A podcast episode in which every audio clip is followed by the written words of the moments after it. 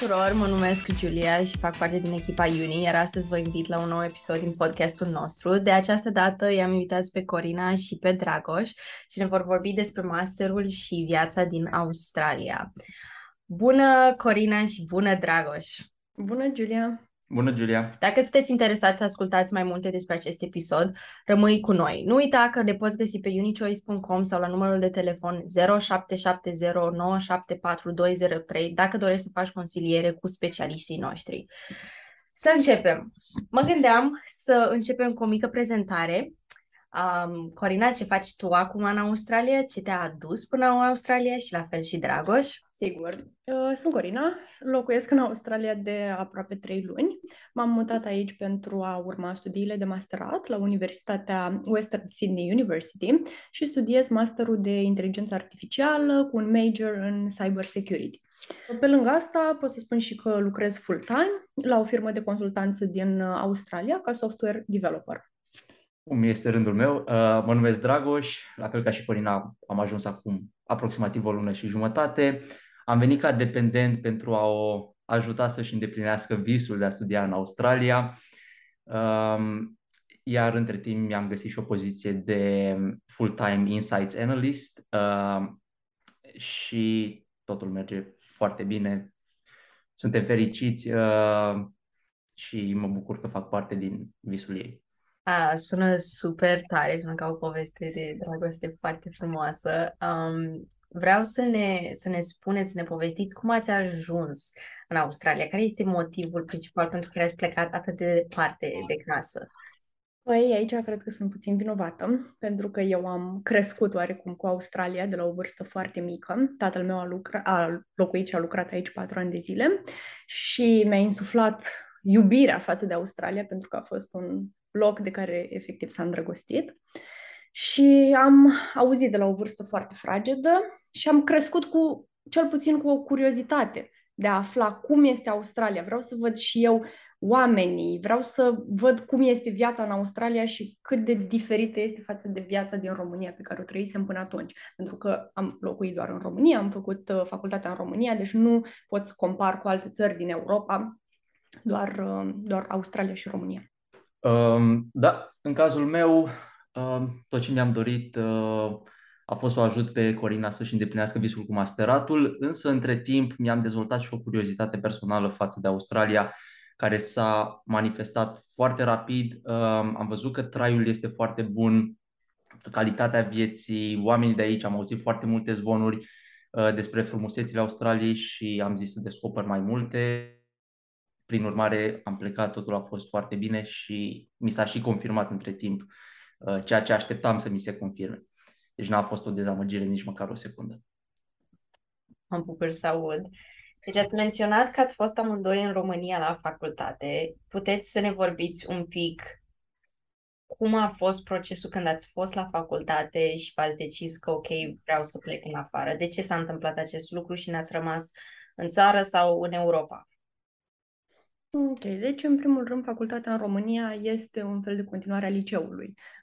La aceeași dezorganizare, același proces învechit și, nu știu, când studiezi pentru majoritatea materiilor te doare capul și te întrebi de ce studiezi chestia asta, pentru că facultatea spune că este bună, adică te pregătește mai mult te pregătește în domeniul teoretic, care în practică nu prea se caută. Și asta nu, nu am înțeles niciodată de ce mai bine de, mai bine de jumătate din materiile pe care le studiez nu le folosești în practică. Ceea ce pe mine m-a, m-a enervat puțin. Adică stau, fac assignments-uri, fac teme, fac tot ce e nevoie ca după aia să, să mă pregătesc în ceva care nu este căutat. Și ajung la un interviu, mi se pune o întrebare și mă uit pe pereți, pentru că habar nu am să răspund la întrebare. Chestia asta pe mine m-a, m-a enervat destul de mult, plus că durează, adică erau teme care, la care stăteai câteva ore bune să le faci și un chin de aiurea, efectiv degeaba. Ceea ce nu, nu mi-a plăcut. Am vrut ceva mai orientat spre practică, mai, mai util. Pentru că, practic, tu de asta faci o facultate, ca, ca să poți să-ți găsești un job sau ca să-ți dezvolți creativitatea sau orice, ca să te ajute la ceva în viață. Nu nu zic că nu m-a ajutat deloc, pentru că am făcut o bază de programare, dar aș, din toate materiile pe care le-am făcut, mi se pare că au fost foarte multe de umplutură. În cazul meu am o părere foarte similară cu cea a Corinei. Am terminat bachelorsul în Economics with a major in Business Administration um, și pot confirma că a apărut aceeași redundanță în sensul în care uh, învățai foarte multe lucruri degeaba, în schimb, în cazul meu pot spune că au fost foarte multe lucruri care m-au ajutat, inclusiv și profesori care m-au susținut. Uh, legat de partea de masterat, eu nu am fost și nu sunt interesat să fac un masterat, în schimb, uh, e doar o părere personală, pentru că pe Corina consider că o ajută destul de mult în, în prezent, um, cât și să-și găsească jobul, a ajutat-o și da, în cazul meu nu este aceeași poveste, deci de aceea zic că diferă de la individ la individ. Da, aș putea adăuga pentru că el lucrează ca analist de date și nu sunt foarte multe programe care oferă un master pe, pe această, în acest domeniu. Da. Ok, ok, that, that's, that sounds great. Um, mă așteptam la această părere pentru că pentru ascultătorii noștri, eu și Corina am fost uh, colegi de bancă vreo patru ani de liceu și cred că încă mi-aduc aminte că Corina mereu vorbea despre Australia și sunt foarte fericită că în sfârșit a ajuns acolo. Um, povestește-ne un pic despre procesul de aplicare la master cum a venit ideea că, ok, gata, mă apuc să aplic pentru master, de unde încep, de unde o iau, unde te-ai dus, cine te-a ajutat, cum a fost uh-huh. procesul pentru tine, a fost dificil, îl recomanzi, recomanzi să ai un consilier alături de tine când faci acest proces? Și dacă ne poți spune și cât a costat pentru tine toată, tot procesul de aplicare. Da, sigur. Uh, recomand un consilier 100% pentru că știe să-ți spună pas cu pas ceea ce trebuie să faci. Altfel, nu știu, din, din cel puțin eu personal aș fi renunțat de foarte multe ori, plus că sunt foarte stricți în ceea ce trebuie să spui și cum trebuie să îți formulezi ideile uh, și poți să fii uh, rejected sau poți să, să ai uh, acceptul la facultate, dar să ai viza, să nu, să nu-ți dea viza, să ai viza rejected, ceea ce costă și destul de mult viza și nu, nu cred că este plăcut pentru nimeni să fii într-un punct de a ajunge în Australia și să ai viza, uh, să, să nu-ți acorde viza. Uh, deci, categoric, uh, recomand un consilier. Procesul a, uh, a pornit pentru noi din dorința de a ajunge în Australia. Deci asta a fost golul nostru. Vreau să ajung în Australia. Haideți să vedem care sunt opțiunile de viză. Noi voiam să facem un, uh, un masterat inițial în Olanda. Dar uh, ne-am gândit puțin mai bine Ia să vedem, dacă facem, noi are rost să mergem în Olanda dacă noi vrem să ajungem în Australia? Hai să vedem, poate reușim să ne ducem în Australia. Un lucru care m-a speriat la, la început când venea vorba de master erau, erau costurile, pentru că costurile sunt mari și trebuie să recunoaștem lucrul ăsta. Australia nu oferă burse integrale cum oferă America și a fost un, un mic impediment, o mică frică. Dar am început să facem un, un research, să vedem care sunt facultățile, de unde putem alege, ce oferă fiecare program, care este tuition fee și am luat toate lucrurile astea în calcul. Bineînțeles, recomand să, să aruncați o privire și asupra programei, a structurii, să vedem materiile pe care puteți să, să le luați, care sunt posibilitățile de major, pentru că contează foarte mult, trebuie să fie ceva uh, în concordanță cu, cu dorința, cu dorința de a studia. Procesul în sine este, nu este foarte complicat, dar, așa cum am spus, dacă ai un consultant, îți spune exact ce acte trebuie să strângi, ce trebuie să traduci, pentru că sunt destul de, destul de multe și e bine să ai pe cineva care să ți le spună pas cu pas, astfel încât să le faci din, din timp. Să nu te trezești că aplici și că îți vin încă multe documente pe care trebuie să le traduci. În primul rând sunt documentele de identitate care de la, la care ne așteptam, pașaport, uh, certificat de naștere, buletin și ce, și ce mai permis în cazul unora, dacă au. Uh, este o scrisoare de intenție care se recomandă să fie destul de lungă. A mea a avut uh, aproximativ șase pagini, dar este o. adică nu e ceva foarte formal sau strict. Practic poți să poți să spui gândurile tale, de ce vrei să studiezi aici, de ce alegi Australia, ce te face să alegi acest master, de ce vrei să pleci din țara ta. și de ce vrei să-ți părăsești țara, de ce vrei să emigrezi. Sunt niște, uh, niște uh, criterii, niște puncte pe care trebuie să le, să le atingi.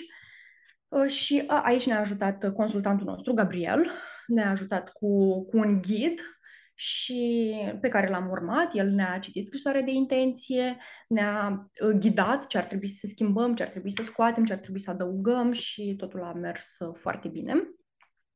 Uh, Gabriel ne-a ajutat și cu procesul, el a discutat cu universitățile, el fiind familiar cu, cu procesul de aplicare, astfel încât ne-a a reușit să ne obțină și o bursă, este o bursă parțială de 6.000 de dolari pe an, deci, în total au fost 12.000 de dolari uh, off. Atâta a fost bursa totală, fiindcă studiez 2 ani. Uh, alte acte pentru mine, fiind la master și având puțină experiență de muncă, au fost necesare și acte de la locurile de muncă, adică scrisori de recomandare, adeverințe, astfel încât să vadă ei că, au, că ai puțină experiență de muncă. Și cum multe dintre acestea sunt oferite în română, a trebuit să le traduc la un traducător autorizat. Deci trebuie neapărat un traducător autorizat, cu ștampilă, totul să fie, să fie în regulă pentru cei, pentru cei de la viză. În plus de asta și o foaie matricolă cu, cu notele pe care le-am obținut în liceu și o adeverință de finalizare a studiilor, să vadă că ești absolvent sau diplomă în cazul în care ai la mine nu, nu era încă gata. Și, practic, tu acum, dacă ești confortabil să ne zici această informație, cât trebuie să plătești pentru masterul mm. în Australia, chiar și cu bursa pe care o ai? Da. Păi ar fi 57.000 de dolari în, pa- în 2 ani de zile. Este destul de mult, dar după cum am zis, fiind master, eu pot să lucrez, adică eu chiar eu lucrez și banii ăștia nu, nu se strâng deloc greu aici în Australia. Mai ales dacă ești în cuplu, cum suntem noi, nu, nu prezintă efectiv nicio problemă. Unde lucrezi acum în Australia? Lucrez la o firmă de consultanță. Noi oferim servicii în zona IT. Uh, angajăm în special analiști de date, data scientist, software developer, zona DevOps, zona de cloud și zona de artificial intelligence. Ok. Și știu că tu și Dragoș ați lucrat și în România, deci ați avut uh, și salariul acolo full-time, deci puteți să ne faceți o comparație micuță, având în vedere că sunteți pe un domeniu care, în general, ar trebui să fie foarte bine plătit.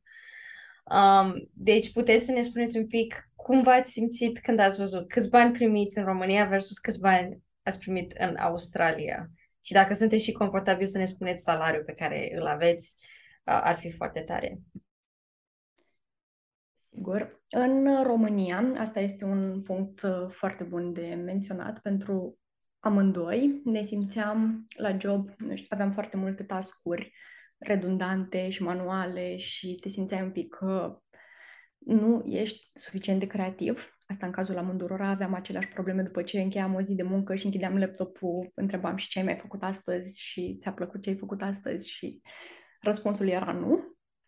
Pentru că mi se pare că în România nu, nu ești foarte încurajat să faci lucruri creative pentru că ei caută forță de muncă mai ieftină, pentru că asta este adevărul, și automat vor lucruri manuale, redundante, pe care nu prea vrea nu prea vor ceilalți să, fac, să le facă. Adevărul este că nu suntem considerați buni pe partea de research and development și mă gândesc că lucrul ăsta se întâmplă datorită sistemului nostru de învățământ, care este bazat pe tocit, pe învățat și nu pe creativitate și nu pe gândire. Și din cauza asta noi nu suntem considerați valoroși pe partea de research and development și este, este păcat. Și uh, întrebai și de, și de salariu pe care îl aveam în România. Salariul pentru România era considerat, este peste medie, ce era undeva la 1000 de euro. Uh, dar uh, în zona de IT, pentru România pot părea bani buni, dar pentru zona de IT este ceva rușinos, din punctul meu de vedere.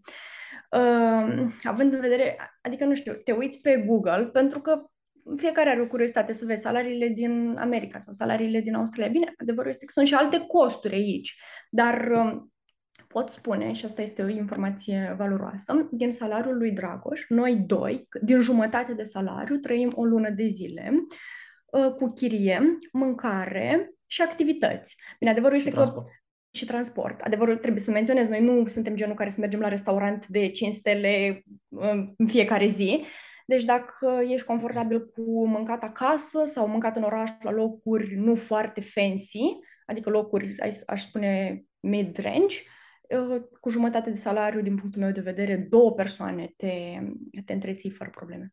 Da, în cazul meu, um, în România pot spune că am avut uh, o experiență 100% similară legată de uh, banalitatea tascurilor de zi cu zi. Prin urmare, mi-am dorit mai mult din punct de vedere profesional și astfel am aplicat pentru o poziție de Senior Insights Analyst uh, la Qantas, o companie, de fapt, principala companie aeriană din Australia, fiind angajat cu trei săptămâni înainte de a păși pe teritoriul australian, um, unde am avut marea surpriză de a descoperi că este cu totul diferit. Stand, standardele de lucru sunt mult mai mari față de România, uh, îți este încurajată creativitatea, trebuie să fii un foarte bun problem solver, uh, îți este antrenată gândirea în fiecare oră de lucru, deci nu există o oră în care să stau și să mă plictisesc. uh, și chit că vine cu anumite dificultăți sau uh, challenges, uh, cu toate acestea mă simt foarte bine făcând ceea ce fac aș menționa un lucru. Diferența se vede încă din interviu. În România eram obișnuită cu o anumită structură de interviu la modul, uite, vreau, îți dau asta, rezolvă-mi asta.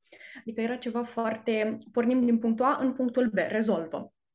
Adică era un task foarte bine definit. Aici, în Australia, am primit o diagramă și mi-a spus ce ai face cu ea. Adică mi-a dat mână liberă, efectiv. Ia să vedem ce poți extrage de aici, ce ai face, ce ai adăuga, ce ai scoate um, o chestie care la început, prima dată mă, mă uitam la ea și, eram, și mă gândeam oare ce o să spun, oare care-i task oare ce, ce vrea de la mine. Și mi-a zis, vreau să văd cum gândești. Ceea ce mi s-a părut foarte interesant și mi-am dat seama că ce se întâmplă în interviu se va reflecta în cum va fi munca de zi cu zi. Da, este foarte adevărat că vezi încă din primele lucruri când uh, ai contact cu orice firmă din afară sau cu viața din afară, îți dai seama că eu ce am făcut în România până acum, de ce încă stau aici și nu plec.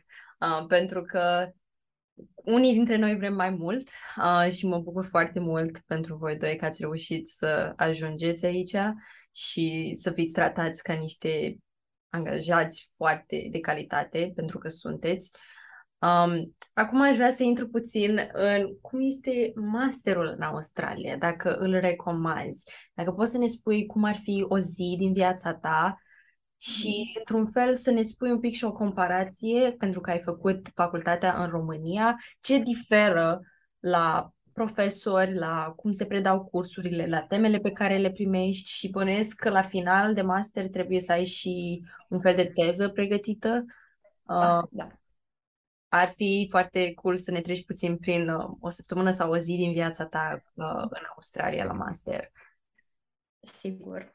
Uh, nu pot să spun foarte multe pentru că doar uh, studiez de aproximativ două luni, deci nu am o părere foarte bine definită. Asta aș putea să, să răspund după o perioadă mai lungă de timp, dar pot să spun ce părere mi-am făcut până acum. În primul rând avem la dispoziție foarte multe resurse atât cărți, materiale, reviste de specialitate care ne sunt puse la dispoziție de către profesori și sunt foarte, uh, foarte dornici să ne ajute și să ne răspundă la orice, orice curiozitate, ceea ce în România nu eram obișnuită să, să am uh, la dispoziție atâtea resurse, adică se vede diferența foarte mult. În România totul era task-based, fă asta, cum am spus și în interviuri, iar aici este ce te gândești să faci deci este o diferență destul de, destul de mare pentru că ai, uh, vor să-ți dezvolte creativitatea și asta este un lucru foarte important din punctul meu de vedere. Uh, materiile sunt uh, diverse și sunt orientate strict pe partea de inteligență artificială. Nu știu cum este la bachelor, probabil este puțin mai general fiind, fiind bachelor și poți să ai mai multe oportunități de, de dezvoltare, dar aici fiind strict master pe inteligență artificială sunt orientate spre uh, chestii uh, uh, spre lucruri care îți vor um, fi utile pentru munca în industrie și ceea ce ne și dorim. O zi din viața mea este destul de aglomerată pentru că lucrez full-time și am și masterul full-time. Din păcate, pentru emigranți nu se um, permite să faci masterul part-time pentru cetățeni acest lucru este posibil și este destul de, destul de tare. Din punctul meu de vedere că poți lucra și poți face și master part-time. La mine este full-time, este puțin mai aglomerat. Am patru materii pe semestru. Este mai bine decât în România. În România aveam șase, deci mă simt deodată mult mai bine cu patru. Uh, sunt, uh, sunt assignments, sunt, avem eseuri de făcut, uh, deci sunt destul de multe cerințe, dar pentru asta am uh, timpul de după muncă și weekendul. Deci ocupă destul de mult timp, nu o să spun acum că este foarte ușor, pentru că nu este, este aglomerat. Asta doar dacă vreți să lucrați full-time. Dacă aș lucra part-time, lucrurile ar fi fost mult mai simple. Dar am găsit această oportunitate și acest loc de muncă și n-am vrut să-i dau cu piciorul și am zis că I can do it, pentru că eu am lucrat și în timpul facultății, tot full-time, în timpul facultății din România, mă refer. Și tot așa a fost extraordinar de aglomerat, dar m-am gândit că I can do it. Dar vă recomand să alegeți un loc de muncă part-time dacă nu sunteți la fel de încăpățânați ca mine și vreți să lucrați full-time. Vă recomand un loc part-time, va fi viața mult mai ușoară și veți avea timp să explorați Australia și să nu stați sâmbătă seara în casă. Și, Dragoș, pentru tine, cum arată o zi din viața ta, mai ales când nu ești la master, doar lucrezi full-time? Cum, cum arată ziua de luni pentru tine? Ești mai fericit duminică că te duci la muncă față de România sau... Uh, categoric sunt fericit în absolut fiecare zi, fie că este uh, o zi din săptămână sau din weekend. Uh, lunea, pe scurt, uh, mă duc direct la birou, unde îmi fac treaba, termin. A, a, durează cam aproximativ 8 ore, cum este normal. Uh, n-aș putea spune că sunt 8 ore în care stai degeaba. De exemplu, în România, chit că aveam contract de 8 ore, munceam vreo 4-5 ore în total. Aici muncesc 8 ore, dar sunt 8 ore relaxate. În sensul în care nimeni nu mă, nu mă stresează, nimeni nu pune presiune pe mine, nimeni nu face micromanaging, am mână liberă să fac absolut tot ce îmi doresc și ce îmi trece prin minte și să-mi pun ideile în aplicare, după care uh, să le transmit mai departe stakeholderilor mei, pentru că face parte din poziție, n-aș spune că este ceva general. Uh, toată lumea foarte prietenoasă, foarte ajutătoare. Am uh, manageri care mă ajută de fiecare dată când întâmpin o problemă, deci nu sunt niciodată pe cont propriu. Chit că îmi dau mână liberă să fac ce vreau, mereu ești, ai pe cineva în spate care să te ajute și asta contează foarte mult, cel puțin la început, până prinzi puțin avânt și excelezi în ceea ce faci. Deci pot spune că sunt 100% împlinit din punct de vedere profesional, chit că urmează să mai avansez intern. Um, sunt foarte multe tehnologii pe care le folosim, foarte multe metodologii, metode de analiză statistică care în România pur și simplu nu existau, chit că era același domeniu și același job. Deci, din punct de vedere profesional, pot spune că chiar poți deveni împlinit aici, în Australia și chiar, chiar recomand asta. Și aș mai menționa un lucru, aș face o paralelă cu viața din America. Nu cunosc foarte bine aici, pot să, pot să confirm tu dacă am dreptate sau nu, dar din ce am citit pe Google, uh, americanii sunt destul de workaholici și își doresc foarte mult să strângă bani și să lucreze foarte multe ore, probabil unii mai lucrează și overtime. Vreau să zic că aici în Australia lucrul ăsta nu prea este întâlnit, pentru că la ora 5 lumea cam pleacă. Eu vineri termin la ora 3, pentru că așa este contractul, este contract cu 38 de ore de muncă și asta înseamnă că vineri închid la ora 3 și am uh, toată după amiaza pentru mine. Bine, de obicei o folosesc în, pentru facultate, dar totuși se încheie ziua la ora 3. Și lucrul ăsta îmi place, adică te simți foarte relaxat după muncă, vezi că nimeni nu face overtime, vezi că nu este micro, micromanagement și lucrul ăsta pentru mine este foarte important.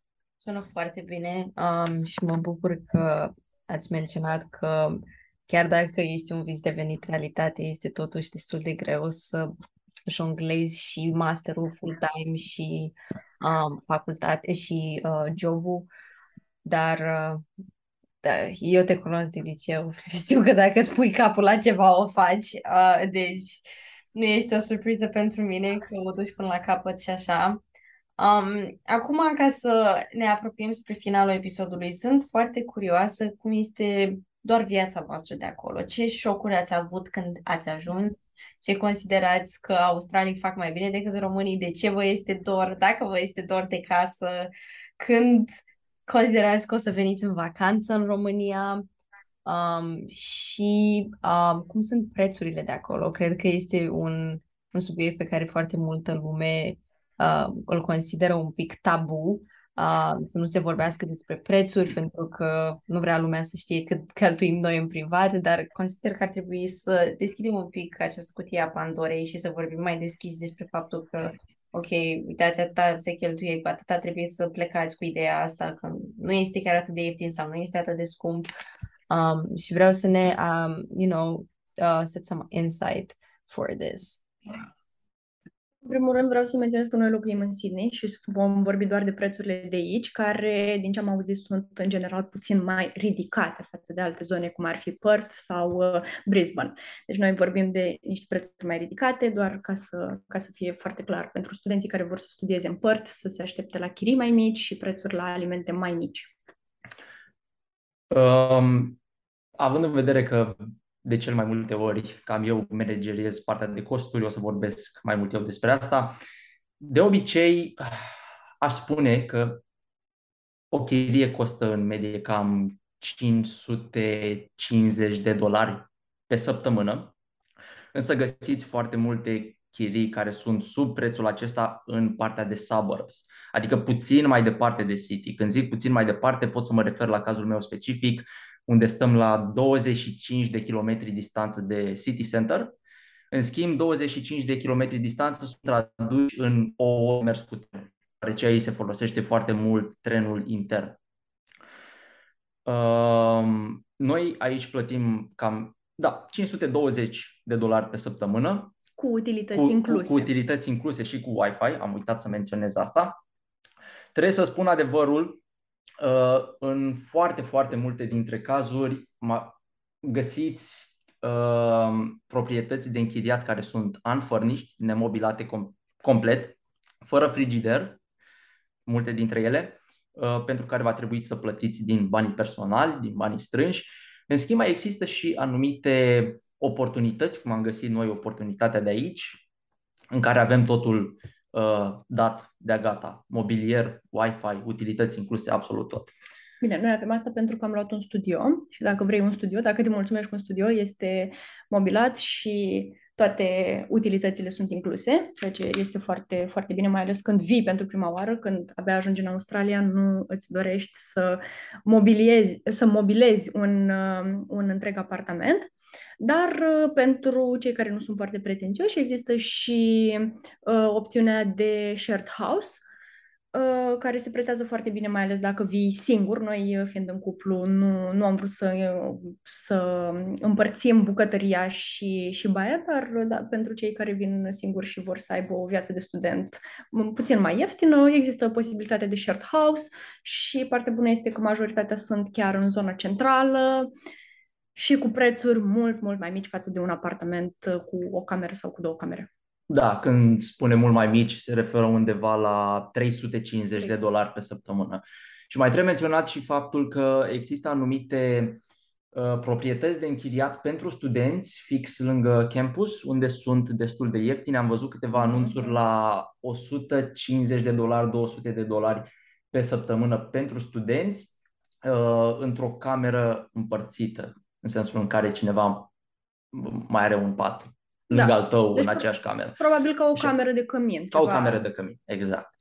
Legat de costurile alimentare, uh, undeva la 550-600 de dolari pe lună pentru două persoane, asta incluzând 100% groceries, uh, fructe, legume, depinde dacă sunteți carnivori. Nu, știu. nu știm cu exactitate care sunt costurile pentru un carnivor, deoarece noi suntem vegani totali. Um, în schimb, trebuie menționat faptul că prețul la fructe și legume este, aș spune, fie similar, fie mai mare decât cel al cărnii în Australia. Deci aș putea estima niște costuri destul de similare. Puteți lua asta în minte. Um, iar legat de transport, pentru mers la muncă, o să, de fapt o să mă raportez mai mult la viața unui student. Uh-huh. De obicei ești chemat uh, la facultate de câte ori? Două sau o dată pe săptămână? Eu merg o dată la două săptămâni, pentru că acum în context pandemic poți să intri online și stau destul de departe de facultate, așa că prefer să intru online, mi se pare mai, uh, mai convenabil, mai ușor, așa că intru după muncă, de pe laptop, dar la facultate fizic merg doar o dată la două săptămâni, când trebuie să prezint, uh, să prezint un assignment uh, face-to-face și când va trebui să dau examenele. Da, iar în acest caz costurile pot să difere foarte mult de, de transport, pot să difere foarte mult în funcție de locul în care stai. Noi fiind atât de departe de facultatea Corinei, uh, pot spune că ar face dus întors pentru o călătorie cam... Aproximativ două ore se fac în total. În, în dolari. A, în, do- în dolari uh, ar costa 8 dolari sau chiar mai puțin. Depinde foarte mult, că, de exemplu, dacă nu te duci la o oră de vârf, care ora de vârf este atunci când, te duci la, când se duc oamenii la serviciu și când este la serviciu. Dacă nu te duci în oră de vârf, ai automat un discount de 30% la da. prețul călătoriei, plus că dacă ai multe călătorii, dacă ai făcut 8 călătorii într-o săptămână, ai după aia gratuit toate călătoriile și dacă, de exemplu, sâmbătă și duminica, ca să încurajeze transportul, dacă ai cheltuit 8 dolari, nu-ți mai ia absolut niciun ban. Deci dacă faci 10 călătorii, le plătești doar pe primele 2-3 până să adună, până să ajungi la 8 dolari, după aia nu mai plătești nimic. Exact. Uh, sistemul de plată pentru transport este unul destul de complex, de aceea nu poți face estimări exacte uh-huh. niciodată. Maxim să faci un range de valori, dar și în acest caz poate să difere. Deci, da, am da. dat exemplu de mai devreme și mă gândesc că lumea își poate face o idee în sensul ăsta. Da, în general, dacă locuiești aproape de facultate, ai putea nici să nu dai nimic, pentru că noi avem autobuz care te ia din stația de tren și te duce până la facultate.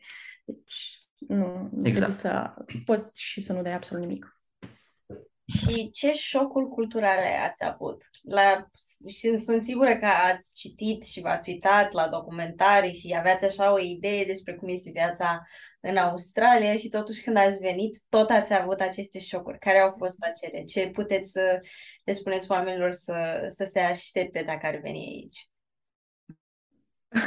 un lucru care pe mine mă șochează și acum este când traversez strada trebuie să mă uit în spate pentru că e volan pe dreapta și mi se pare o chestie, da, este complet Sistemul ciudat. din, din Anglia. Da, Acela este, sistem de da, e, da, da, da. Deci când traversezi strada te uiți în spate să vezi dacă vine mașina din spate. Puțin ciudat. Uh... Trecele de pietoni arată cu totul diferite. mă rog, o să încep de la cele mai banale lucruri până la cele mai surprinzătoare. Uh, Um, un lucru foarte bun de menționat este calitatea oamenilor din jur. Um, absolut toată lumea este foarte prietenoasă, foarte respectoasă, uh, foarte zâmbitoare, indiferent că vorbim despre oameni care merg pe stradă și îți zâmbesc din când în când. Uh, nu trebuie luată personal, e doar felul lor de a fi uh, până la oamenii de la casierie, din marketuri, de absolut oriunde toată lumea este foarte relaxată și zâmbitoare și politicoasă și te întreabă cum îți merge ziua și așa mai departe. Um, acesta a fost un șoc foarte mare, un șoc pozitiv. Diversitatea culturală cred că trebuie menționată, deoarece majoritar aș spune că predomină uh, rasa asiatică, chinezi, indieni, uh, sunt foarte mulți oameni din UK Uh, după care există o altă categorie, să-i numim others. Și aici includem multe alte naționalități, foarte multe, cred că peste 50. De exemplu, Corina la muncă este a 51 naționalitate, fiind româncă. Deci avem din absolut toate colțurile lumii și când mă gândesc la Australia, nu mă gândesc la țara australienilor, cât la țara emigranților, trebuie să menționăm asta, iar australienii în sine sunt într-o proporție foarte mică comparativ cu restul.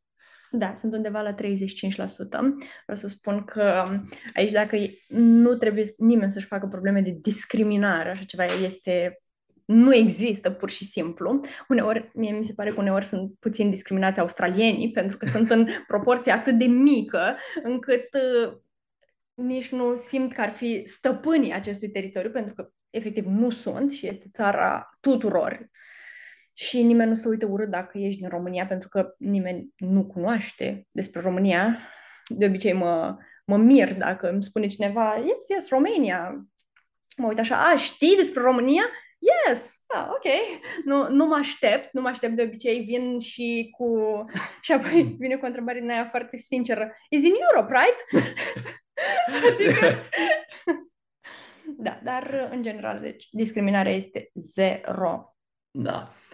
Sunt foarte multe aspecte de menționat, dar o să mă rezum la cele mai importante. Cred că un alt aspect foarte bun de menționat ar fi faptul că Sydney-ul, cel puțin este extraordinar de mare, cred că are o rază de aproximativ 12.500 de kilometri pătrați, cred că puțin mai mare decât New York, dacă nu mă înșel.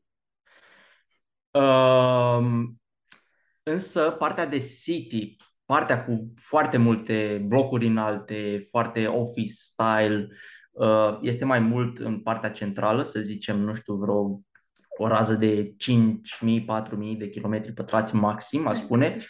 Da. Poate chiar mai puțin. După care urmează partea de suburbs, un fel de cartiere foarte liniștite, puțin mai departe de oraș. Le putem numi ca la țară, cu toate că nu arată deloc ca la țară, pentru că sunt foarte curate, gazonul tuns la absolut toată lumea, nu există garduri la niciun om Uh, la nicio casă, nu există gard, prin urmare poți trage o concluzie că este destul de safe din orice punct de vedere, în orice punct te-ai afla. Uh, foarte multe golfuri pe lângă casele respective, apă. Foarte multe plaje exact. pe, care, pe care nu am apucat să le descoperim, fiindcă aici a fost iarnă. La noi uh, din, din iunie până în, până în august este iarnă și noi vom avea vara în decembrie, ianuarie, februarie. Sau dacă nu, e posibil să ne înșelăm, posibil să fie în noiembrie, decembrie, ianuarie, pentru telespectatori, una din două. Dar sunt inversate anotimpurile, da, asta sunt, trebuie menționat. Sunt inversate anotimpurile, da. Da, am apucat să experimentăm două plaje foarte frumoase. Uh, în schimb, Sineiu cred că are peste 50 de plaje în total. Uh, deci nu știu nu, nu le-am cunoscut sau, mă rog, n-am fost pe la cele mai importante, doar pe la câteva din apropiere. Din apropiere, da. Și acum doar eu am o curiozitate, pentru că eu tot ce știu despre Australia este că sunt foarte mulți canguri care sunt violenți și sunt foarte multe animale care te atacă, gen crocodili, uh, paianjeni gigantici. Este adevărată chestia asta sau e doar așa un mit? Uh, din punctul meu de vedere este mai mult un mit și o să explic de ce. Dacă locuiești într-un oraș mare, cum ar fi Sydney, cum ar fi Perth, cum ar fi Melbourne, uh, Brisbane și așa mai departe, de cele mai multe ori nu apuci să vezi astfel de animale periculoase, de vietăți, uh, pentru că totul este foarte bine pus la punct, foarte ordonat, statul se ocupă să nu apară astfel de incidente, iar când apar, apar în foarte puține dintre cazuri. Mai vezi un păianjen, rare ori mai vezi un șarpe, dar asta se întâmplă uh, la oamenii cu case de obicei, deci niciodată pe stradă și niciodată prin cartier, de cel mai multe ori în curtea oamenilor cu case și a oamenilor cu case care stau mai mult uh, prin zona periferiilor. Deci, în zone remote. În zone remote, uh, nu știu, aș zice la vreo minim 30 de kilometri față de city center. Deci dacă a pus să stai în oraș chiar și pe unde stăm noi acum, la 25 de kilometri distanță, n-am văzut absolut nimic. Uh, cunoaștem oameni care au locuit aici de mai bine de 30 de ani da. și ne-au, ne-au povestit aceeași experiență, ne-au zis că e aproape imposibil să vedem.